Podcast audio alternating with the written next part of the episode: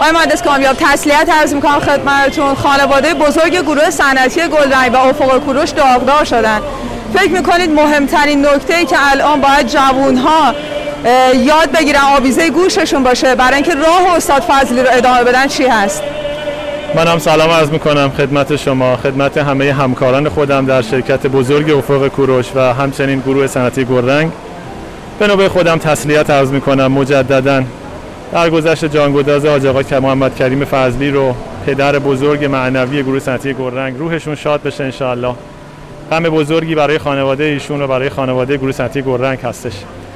من سعادت نداشتم مستقیم با حاج آقا کار کنم، چند سبایی که دیدم ایشون رو و از خاطراتی که از پسر ایشون شنیدم و دقیقاً نقل قول‌هایی که از بزرگای گروه صنعتی گلرنگ داشتیم، شاید فکر کنم بزرگترین نکته‌ای که در زندگی ایشون بود این بود که میخواست برای دیگران لذت آفرینی بکنه و این بسیار بسیار منش بزرگی میتونه باشه که انسان از لذت‌های خودش هم بگذره و برای دیگران لذت خلق بکنه.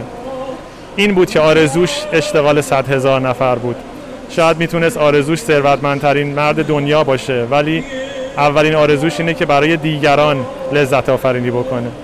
اگر همچین حس و منش و ذهنیتی رو توی ذهن خودمون داشته باشیم، میتونیم همدلتر کار کنیم، میتونیم با لذت بیشتری کار کنیم در کنار همدیگه و به آرزوی ایشون برسونیم گروه صنعتی گلرنگ رو و حتی بالاتر از اون هم برسونیم. و من مطمئنم که گروه صنعتی گلرنگ با این منشی که حاج آقا پایه‌گذاریش کرده و پسر ایشون هم ادامه دهنده راهشون هست و مدیران ارشد و تمامی همکاران گروه صنعتی گلرنگ هم همچین منشی رو دارن، شک نکنید خیلی زودتر از اون چیزی که دیگران در مورد ما فکر می‌کنن به این آرزو میرسه.